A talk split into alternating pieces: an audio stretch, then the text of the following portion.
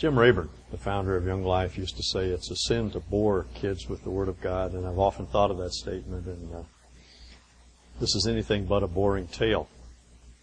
But the real question as we read this story is, what does it mean? What What is the significance of this story? We've all heard it, but what application does it have? Paul says all Scripture is given by inspiration of God and is profitable for doctrine and reproof and correction and instruction in righteousness. What does this verse have to do with instructing us in right living and in right relationship with uh, with God? That's the uh, question that I hope we can settle. And I want to begin by reading the uh, setting to the story, the first three verses of chapter seventeen. Now the Philistines gathered their forces for war and assembled at Socoh in Judah. They pitched camp at Ephes Dammim between Socoh and Azekah.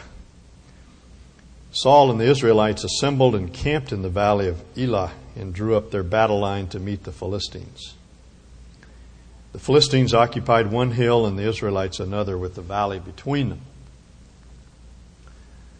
Uh, Elah in Hebrew, Hebrew just means Uh, a big oak tree, an Arab, a terebinth, and this valley was probably named for some outstanding uh, ancient oak somewhere in the valley.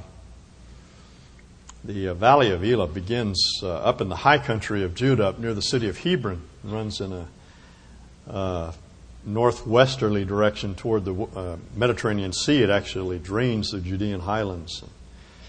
At the point where this uh, confrontation took place, it's about a mile wide. Reminds me a little bit of Uh, Long Valley up near uh, McCall, except the mountains aren't uh, quite that high and it's not that heavily wooded. Right in the middle of the valley is a, a deep uh, ravine, about fifteen or twenty feet deep, a wadi that, that drains the uh, Judean hills uh, during the winter rainstorms. The Philistines had made their way up that valley from Gath, which is one of their five city-states, the part of the, what's called the Philistine Pentapolis. And uh, they had made their way into the interior of Israel and probably was, were preparing to, to besiege the city of Socoh. The text says uh, that there were armies, not just one single army, which would suggest that uh, there were overwhelming numbers of, uh, of Philistines there. They had probably gathered the armies of all of their uh, city-states and had marched them up the valley, and they were now arrayed in a battle line on the south side of, of the valley. Saul had defeated the uh, Philistines uh, decisively at Michmash some years before, but they had regrouped and now they'd come back in, in larger numbers, and they were making their way into the interior. That valley gave access to the very center of, of Israel, and, and so Saul had to, had to stop them. So he marched his army Uh, to the south, and the, the Israeli army was uh, arrayed on the southern slopes of the valley. The Philistines were on the uh, on the other side. The place where they met is called Ephes Dammim, which may be named for this uh, this event. Uh, the word actually means uh, bloody conclusion, which uh, is descriptive of what actually happened uh, there at that place. Uh, for us in English, the word Philistine has a has a negative connotation. A Philistine is someone that's rude and crude and unsophisticated and lacking in aesthetic uh, taste or sensitivity. But it's really not fair to use that term to apply to the Philistines, because they were anything but uh, unsophisticated. They came from a very uh, enlightened, colorful culture. They're actually related to the Greeks. Most scholars place their origins in the Aegean uh, region, in Crete, and southern Greece. In fact, the Bible says that they came from uh, that particular region. It's called Caphtor in, in the Old Testament, but it's uh, Crete, what would be modern-day Crete. They're related to the uh, Minoans and the Mycenaeans and some of these other cultures that we know about from that uh, period. Uh, I have a part of a Minoan teacup here. You can't see it. I wish you could. It's a, a, a nice little uh, cup about the thickness of a playing card, and the sort of thing you'd probably drink like this. And uh, you get some idea of uh, how advanced this particular civilization uh, was. They were driven out of the Aegean Sea a couple of hundred years before David's time, and that's probably the origin of the story of the Argonauts, if you know anything of Jason and the Argonauts. They were driven out of Crete by Talus. And it's probably the historical background of that uh, of that story. They're, they're called the Sea People. They migrated across the Mediterranean, settled in what today would be Lebanon or parts of Syria, and then they began to advance wave after wave through Canaan and, and actually uh, attacked Egypt. Uh, There was a fierce sea and, uh, and land battle that was waged there with, with one of the Egyptian pharaohs, Ramesses the third. And, and they were eventually able to drive them out of Egypt and back into, uh, into Canaan. There's an inscription on a temple in, in Egypt, in, in the city of Thebes. Uh, the battle itself is depicted there, and then there's an inscription under the battle that It reads, "No land could stand before their arms," referring to the, the Philistines. "They laid their hands upon the lands as far as the circuit of the, of the earth, their hearts confident and trusting. They said, 'Our hands will succeed.'" Uh, they were a, a fierce race of warriors, loved to fight. They served as mercenaries, as a matter of fact, in the Trojan War. Homer mentions them, calls them the Pelasgoi. I just mentioned that not to give you a, a history lesson, but so you understand that uh, this was no small engagement. Uh, the Israeli army was un, undermanned and underarmed. In fact, the Philistines had an iron monopoly that kept iron weapons out of the hands of the uh, of the uh, army of Israel. So they were definitely at a, at a disadvantage when they confronted these uh, fierce, uh, warlike people.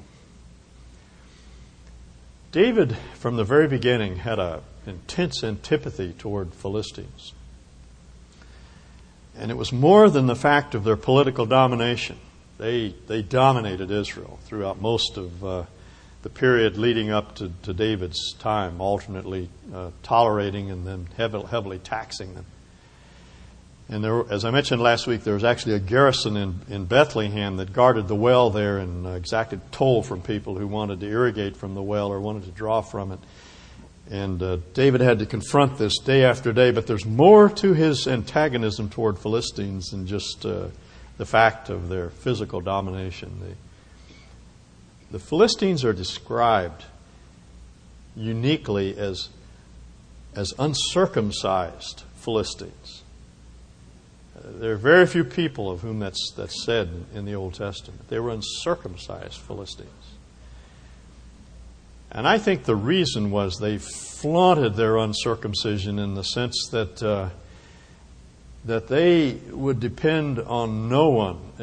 We don't know what their gods were. They worshipped uh, apparently some Greek gods, but uh, they were basically uh, agnostic as far as, as we can tell, or atheistic, and and took pride in their, in, the, in their own strength. They were humanists. Paul tells us that circumcision is a sign of cutting off of the flesh, that is, our dependence upon our humanity, our, our education, our wealth, our experience, our background, our human strength. And uh, those are the things that the Philistines took pride in. They took pride in their human ability. And they seem to have a, an intense hatred of Israel's God.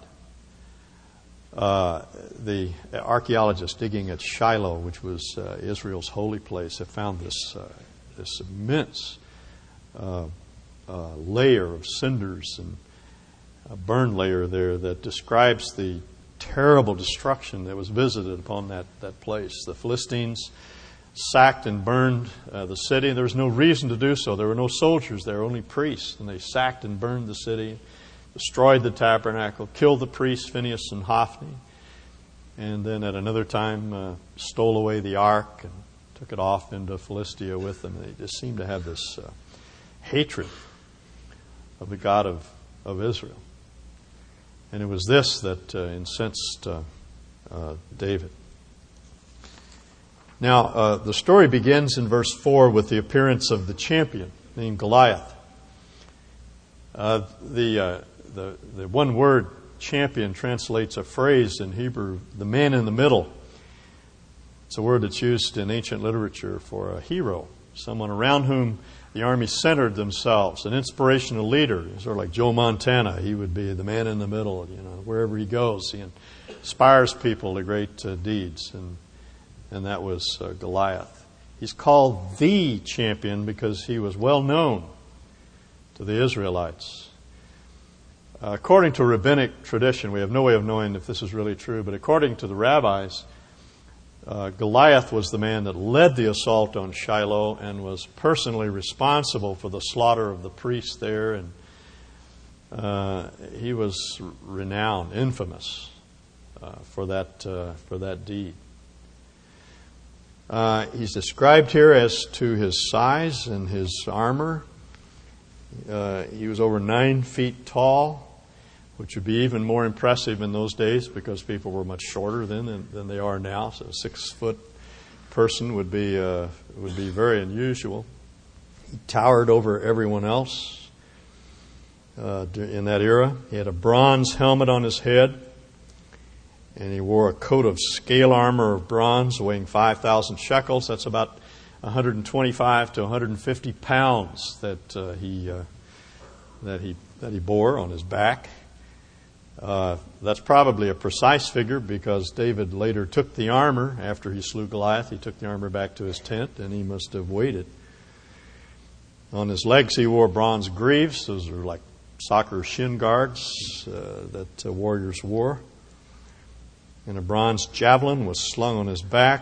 The uh, Hebrew text uses a word that's translated javelin here that no one knows the meaning of. It might have been a javelin, or could have been some other uh, implement that we're not familiar with. His spear shaft was like a weaver's rod. Weaver's rod is that part of the weaver's apparatus on which the uh, yarn was wound. It's usually about two and a half to three inches in diameter, so it gives you some idea of the size of the shaft. And the blade of his uh, spear weighed fifteen pounds, so that was quite a uh, quite an impressive uh, weapon that he uh, that he carried. And his shield bearer went ahead of him. Had an adjutant who Uh, preceded him with a with a shield to protect him from snipers that might uh, try to pick him off from, from a distance. Goliath stood and shouted to the ranks of Israel, "Why do you come out and line up for battle? Am I not a Philistine? Are you not the servants of Saul? Choose a man, and having come down to me," challenges them to a duel. "Why should the armies fight?" He says, "Just give me a man. Any man will do. Send him out. And uh, mano a mano, we'll... Uh, We'll settle this uh, this matter. If he's able to fight and kill me, we will become your subjects. But if I overcome him and kill him, you will become our subjects and serve us." So it's a matter of mastering or or being mastered. Then the Philistine said, "This day I defy the ranks of Israel," throws down the gauntlet, offers the challenge, "Give me a man, and let's fight each other. Come on," he says, "are you men or mice? Squeak up," he says. And uh, they all fled.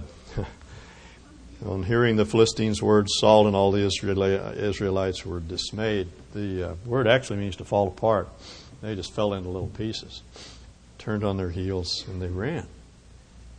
And we say tut tut. But I can guarantee you that if I was in that crowd, I would be at the head of the pack. Now, David was the son of an Ephrathite named Jesse. Now we're introduced to the man. Uh, this story uh, duplicates some of the information that's given in chapter sixteen. They probably come from different sources. They do not contradict each other, but uh, there's some repetition. Now, David was the son of an Ephrathite named Jesse, who was from Bethlehem in Judah. Jesse had eight sons, and in Saul's time he was old and well advanced in years. We're given that fact to explain why Jesse himself wasn't engaged in the conflict. Jesse's three oldest sons had followed Saul to the war. The first was firstborn was Eliab, the second Abinadab, the third Shammah. David was the youngest. The three oldest followed Saul, but David went back and forth from Saul to tend his father's sheep at Bethlehem. He was now traveling back and forth from the court, spending much of his time tending this uh, small uh, flock of sheep that uh, were his responsibility. So Jesse says uh, to his son David, "Take this ephah of roasted grain and these ten loaves of bread for your brothers and herd to their camp." Israel and the Philistines had been stalemated for forty days, and uh, Israel's uh, army didn't have an adequate supply line, and uh, the families were supplying the soldiers. They were beginning to run out of food, and so Jesse sent David with uh, enough food to sustain them. David uh, shouldered this uh, heavy pack, ran the fifteen miles from Bethlehem down to the valley of Elah. Left his flock with a shepherd, we're told in verse twenty, loaded up, set out as Jesse had directed him. He reached the camp as the army was going out to its battle position, shouting the war cries early in the morning. And they were going out to take up their battle uh, positions, uh, giving the rebel yell and uh, drawing up their lines and facing each other. David left his things with the keeper of supplies, ran to the battle lines, and greeted his brothers. And as he was talking with them, Goliath, the Philistine champion from Gath, came up from his lines and shouted his usual defiance, and David heard it. The uh, references to his journey across the valley suggest that every day Goliath came down from the, the Philistine camp, made his way across the valley, and then came up the hill on the other side, so that he was literally in their face. That's why they they turned and ran when he offered this challenge, because he was uh, he was he was near them. He was very close to them. And David heard him defying the armies of uh, of the living God. And uh, the Israelites told David, the individual members of the army that he was uh, gathering information from. Do you see how this man keeps coming out?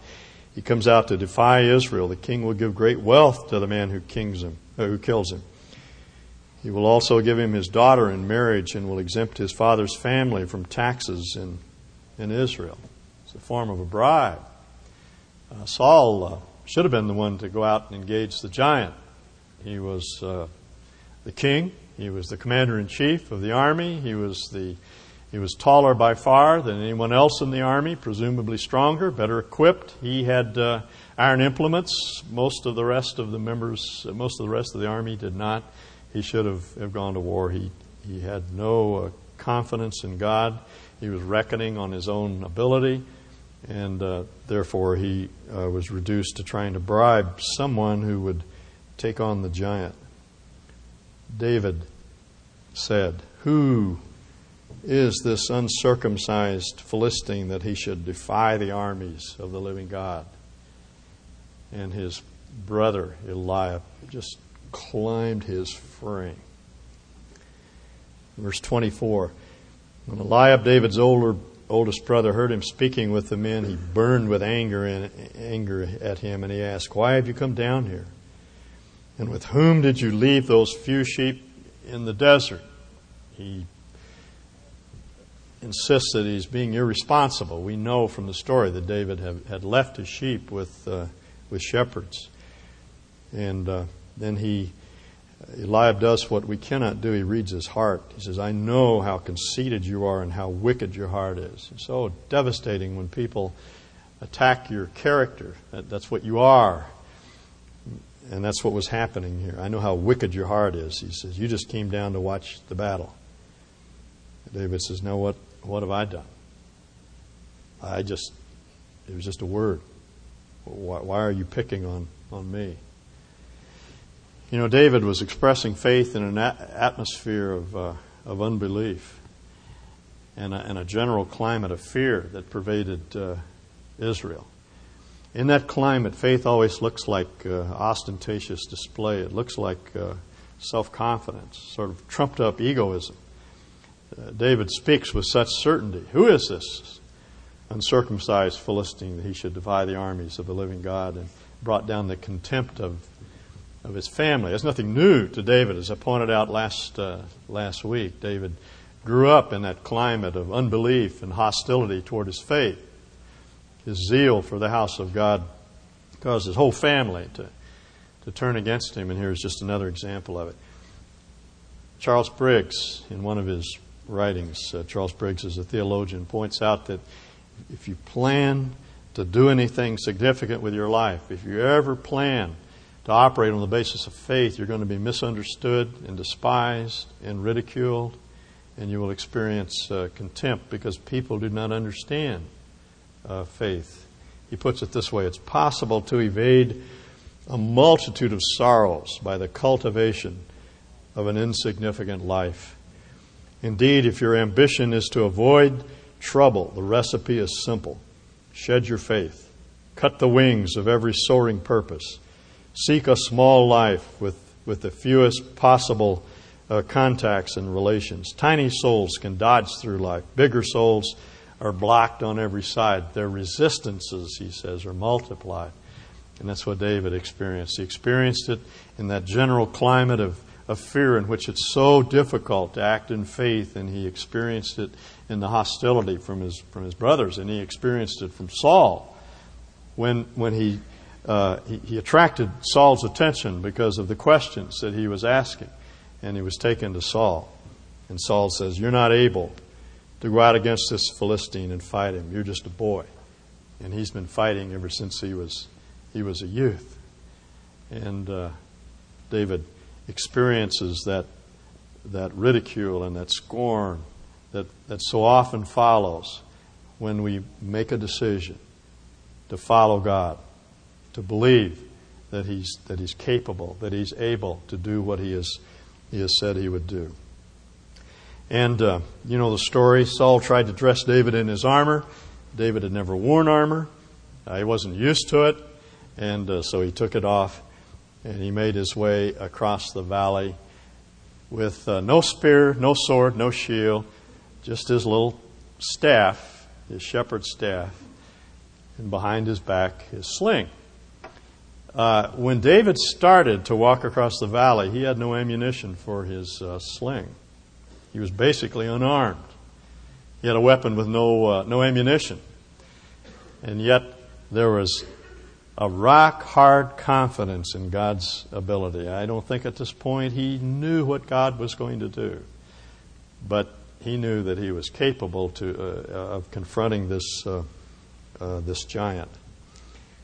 Uh, David uh, came down toward the, uh, toward the giant. When he reached the middle of the, of the valley, he went down into that, into that wadi. And for a moment he was lost from sight, and then he began to pick up a few stones, five smooth stones. Now keep that number in mind. Nothing is ever wasted in Scripture. Uh, that number is very significant, so hold that for a moment. We'll talk about it uh, later. He gathered these stones, and, and then he began his advance uh, against the uh, Philistine. Verse forty-one, the Philistine with his shield-bearer in front of him kept coming closer to David. He looked David over and saw that he was only a, only a youth, and he despised him. He said to David, "Am I a dog that you come at me with sticks?" And the Philistine cursed David by his gods. "Come here," he said, "and I'll give your flesh to the birds of the air and the beasts of the field." David said to the Philistine, "You come against me with sword and spear and javelin, but I come against you in the name of the Lord Almighty, the God of the armies of Israel, whom you defied. I come against you in the name of the Lord Almighty." God's name is what He is. It symbolizes the uniqueness of the God that we worship. I mentioned last week, uh, God gave a name to Himself, the name Yahweh in some translations, or Jehovah in some of the older translations, is the name that God Himself, God gave to Himself. And He explained the meaning of that name to, to Moses. When Moses, asked, when Moses asked him, "What does your name mean?" He said, "My name means I am. I am is who I am. I am with you. I am present with you. What do you need? Do you need courage? That's what I am. Do you need love? That's what I am. Do you need endurance? That's what I am.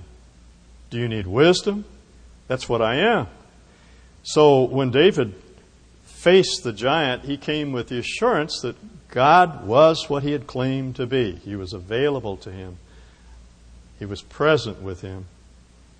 Every demand that was placed upon David was ultimately a, a demand upon upon God. As the Philistine moved closer to attack him, David ran quickly toward the battle line to meet him. Reaching into his bag and taking out a stone, he slung it and struck the Philistine on the forehead. And the stone sank into his forehead, and he fell face down on the ground. Uh, Ray Steadman uh, used to say that uh, that uh, Goliath's last thought was, "Nothing like this ever entered my mind before."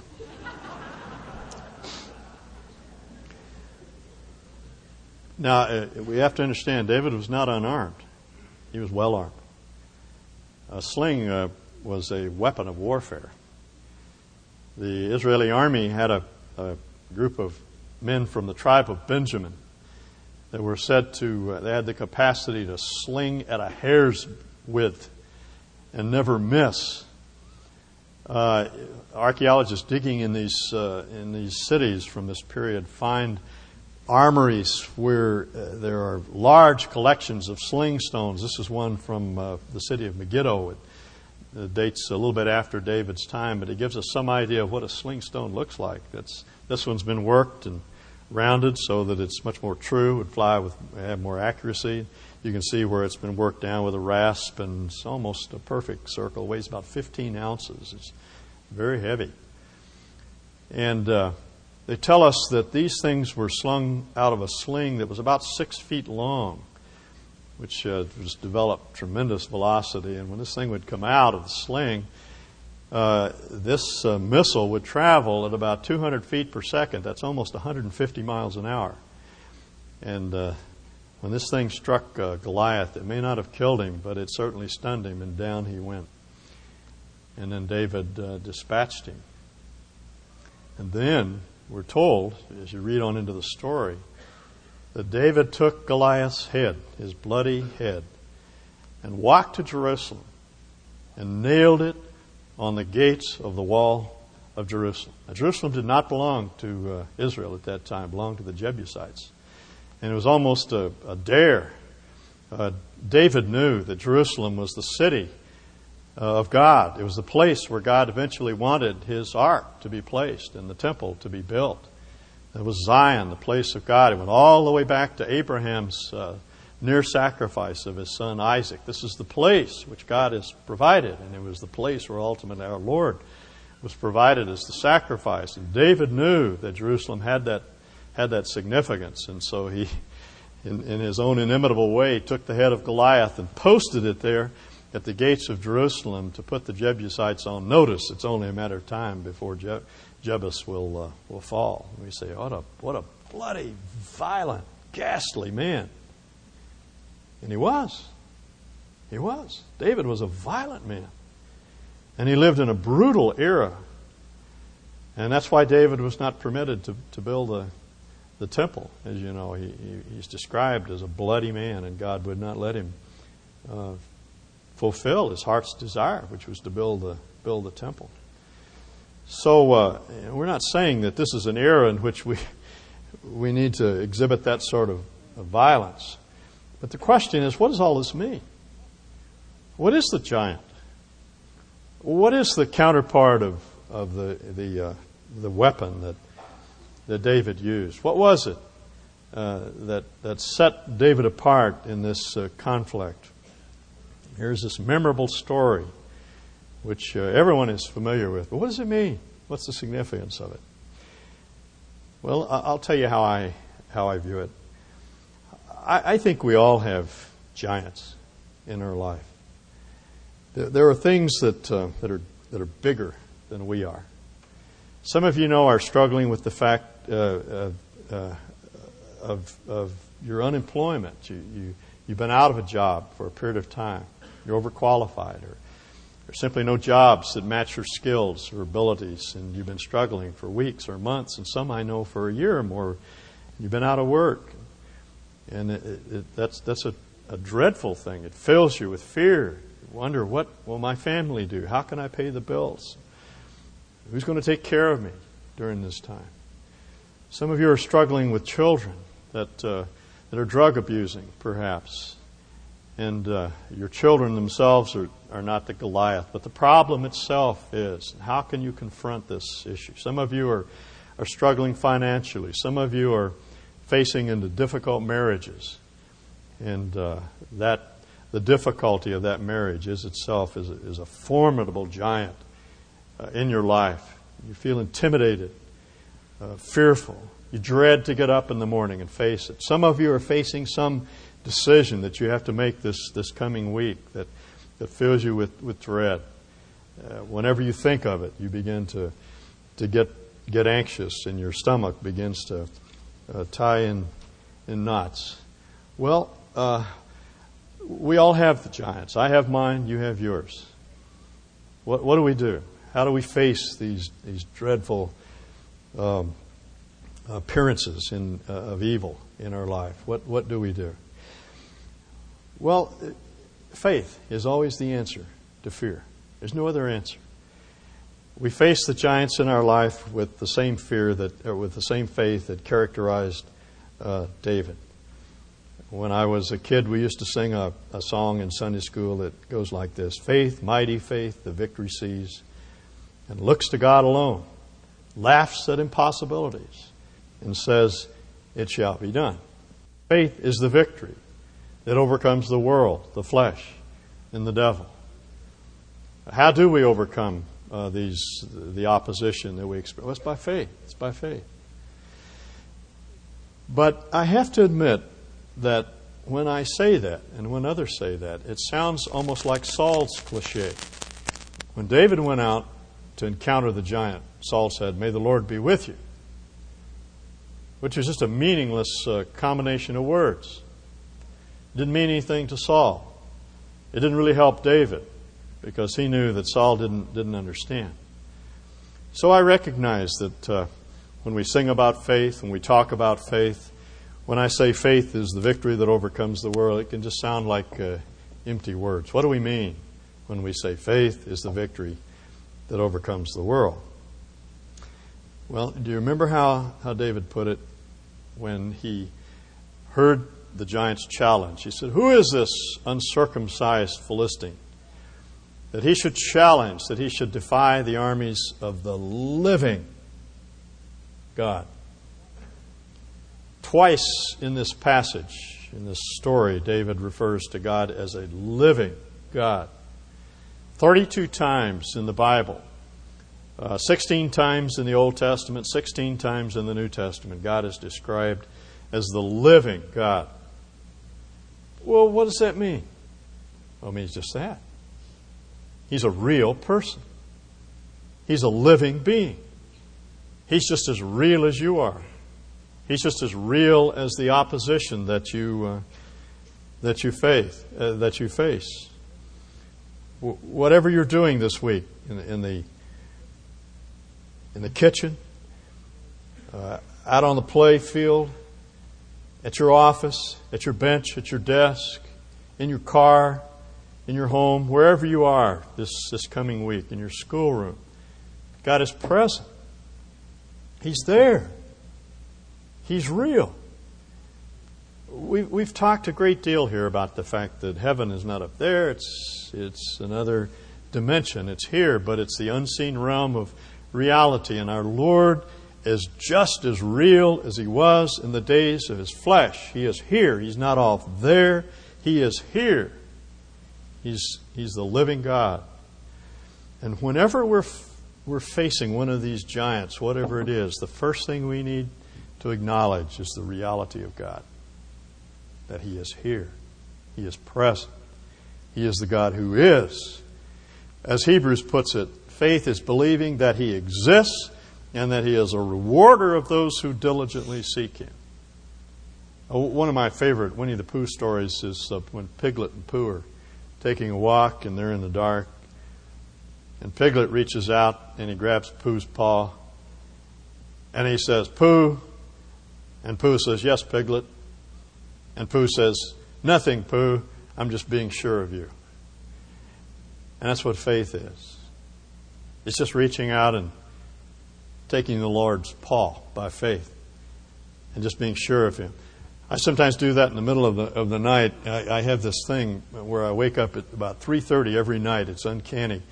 And for some reason, I just always reach over and just to check to see that Carolyn is there. She's always there, but, you know, I just, yep, she's there. I'm just being sure of her. And that's what we do in the darkness. We, we, we may not see him, but we know he's there. And we just reach over and and take his hand, and we assure ourselves of, of his presence, that he's able, he, he's willing, he cares, he's powerful, he can be whatever I need to be for that circumstance. And whatever the demands and the pressures are on me, they, they ultimately rest upon him. It's not my fight. The battle is not mine. It, it's the Lord's. Greater is he that is in you than he that is in the world, our Lord said. The psalmist said, "Great is our Lord, and of infinite understanding." So what, what's the problem whenever we face the giants? Well, the problem is that we just don't acknowledge that he's really there.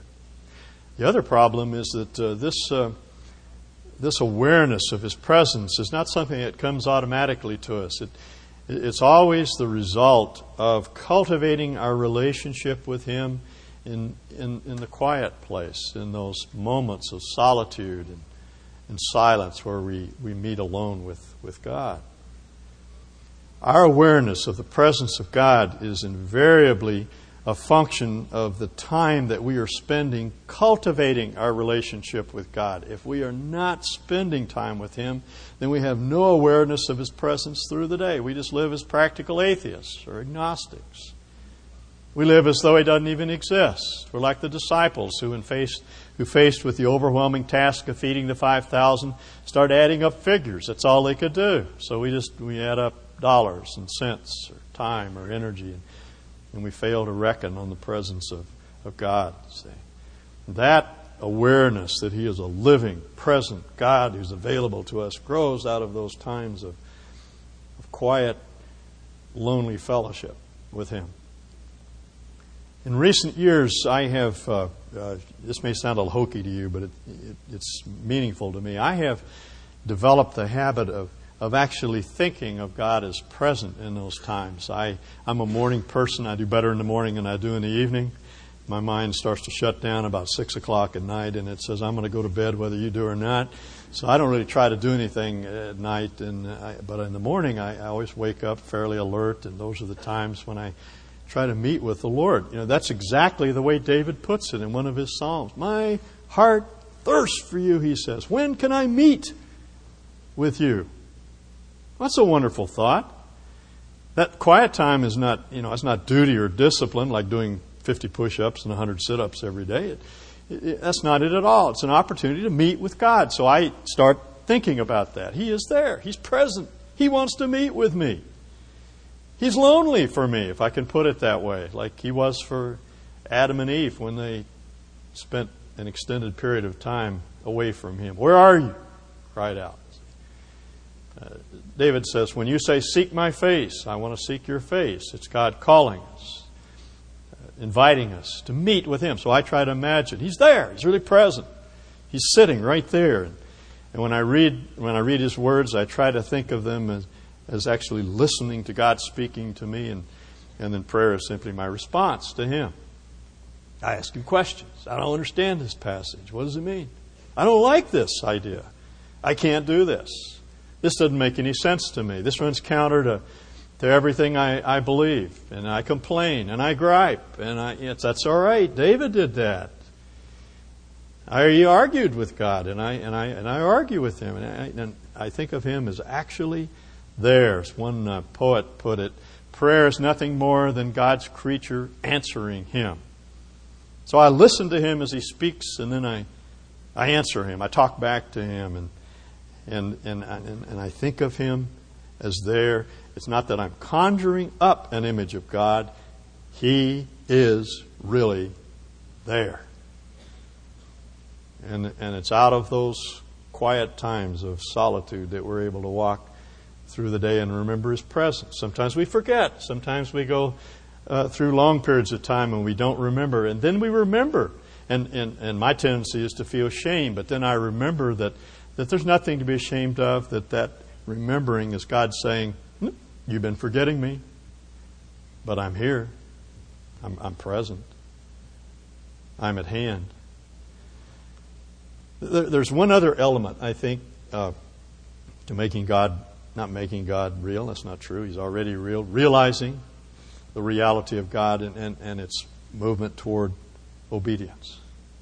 The, the more we obey, the more we know of God. The more we begin to respond to, to Him and comply with His Word, the, the more real He becomes. Jesus put it this way. He that has my commands and keeps them, he it is that loves me. And he that loves me will be loved by my Father. And we will love Him. And we will make ourselves real to Him or to her. Now, uh, there are no instances of perfection in this world. And we're not talking about absolute uh, obedience, but we're talking about developing a, a hatred of sin and a love of righteousness and and moving toward righteousness and asking God to conform us more and more to His character. And the more we move in that direction, the more real God becomes to us. It's out of those quiet times of fellowship with God, and it's out of that, of the intent of our heart to, to obey Him, that He becomes more and more real. If you're having trouble believing that God is real, then perhaps you're not starting at the starting place. The starting place are those quiet times when He reveals Himself to us, and we ask for His strength to comply. And then we can take His presence with us throughout uh, throughout the day. Now, um, I want to close with a with a personal illustration. I, I there, there are there are some times when the phone rings that I clutch. I, I, you know, I don't. It's nothing intuitive. It's that when, when a phone call comes after a certain hour of the night, I always dread picking it up because I, I think I know what it's going to be. The other night I was lying in bed and the phone rang and it had that ominous ring to it, and I thought, this is trouble. And sure enough, it was. And I was in bed and I just picked up the phone and I didn't say much. I just listened for about thirty minutes and I asked a number of questions. And my heart began to sink, and I was just filled with dread and with fear. By the end of that conversation, I was almost inarticulate. I, I could hardly even talk. And Carolyn got up, bless her heart, went in the other room and began to pray. And I struggled through that conversation, and I finally hung up the phone, and I just lay, lay and all I could say is I was terrified. And then I remembered. I don't always remember. Sometimes I forget. And uh, I put on the armor of Saul, or I try to work up some other fleshly way to do to deal with the uh, with the dread. But then I remembered. God is here. He's present. He's in this room. He is a living person. He is as real or more real than the thing that that I dread. And there was this wonderful sense of relief. Now, it doesn't always happen like that. Sometimes you have to keep on uh, wrestling and struggling, but that on that occasion, there was an immediate sense that God was at work, both to will and to do of His good pleasure, and I could take my hands off the situation and, and let him, let him deal with it. I don't always handle it like that. I wish I did. Sometimes my faith fails, and I'm not strong enough to deal with it. But but there was, an, there was a time that that it worked. And I'm sure that that there are many here that can confirm that that's their experience. Now let me ask you a question. Why five stones? Why not one stone? Well, uh, somebody has suggested that it may have been because Goliath had four brothers. And Uh, That's true, he did. Uh, if you read uh, through the rest of Samuel and, and the book of Chronicles, you'll find that he actually had four brothers, one of whom had six fingers on each hand and, and six toes on each foot. And uh, there are some strange uh, strange people in that, uh, in that family. But I don't think that's why. I, I think David picked five stones, picked up five stones because Uh, he wasn't sure that uh, the first stone would take the giant out. And uh, I think that's the way faith works. As the book of Hebrews puts it, is through faith and patience that we inherit the promises. When the giant confronts us, uh, we sling a stone of faith and we may miss. So we take out another one and we sling again. Or the, the stone may strike on, on the first uh, uh, on the first sling, but uh, we may not take the giant out. He may get up and come at us again. And so uh, we have, have to act again in faith. But the main thing is to keep on acting in faith. It is through faith and patience, that is, repeated acts of faith, that the battle is won. Let's pray. Would you, in, in the quietness of your own heart, just uh, pull up the image of the giant that's confronting you today, whatever it is. And would you remind yourself of our Lord's abiding presence? He's there whether you know it or not. He's there whether you deserve it or not. He's always there. And He's able. He's able to deal with what concerns you today. Would you just, uh, in your spirit, reach out your hand and take hold of Him and reassure yourself that that's true, and let your heart be sure of Him. And put that, that issue, whatever it is that you dread, in His hands. Greater is He that is in you than anything that is in the world. Whatever it is that you fear, dread, whatever it is that intimidates you, it could be a habit that's dominating your, your life and keeping you in servitude. Just turn that issue over to Him. And continue to do so to the end of your life. Just keep acting in, in faith, fighting the good fight of faith.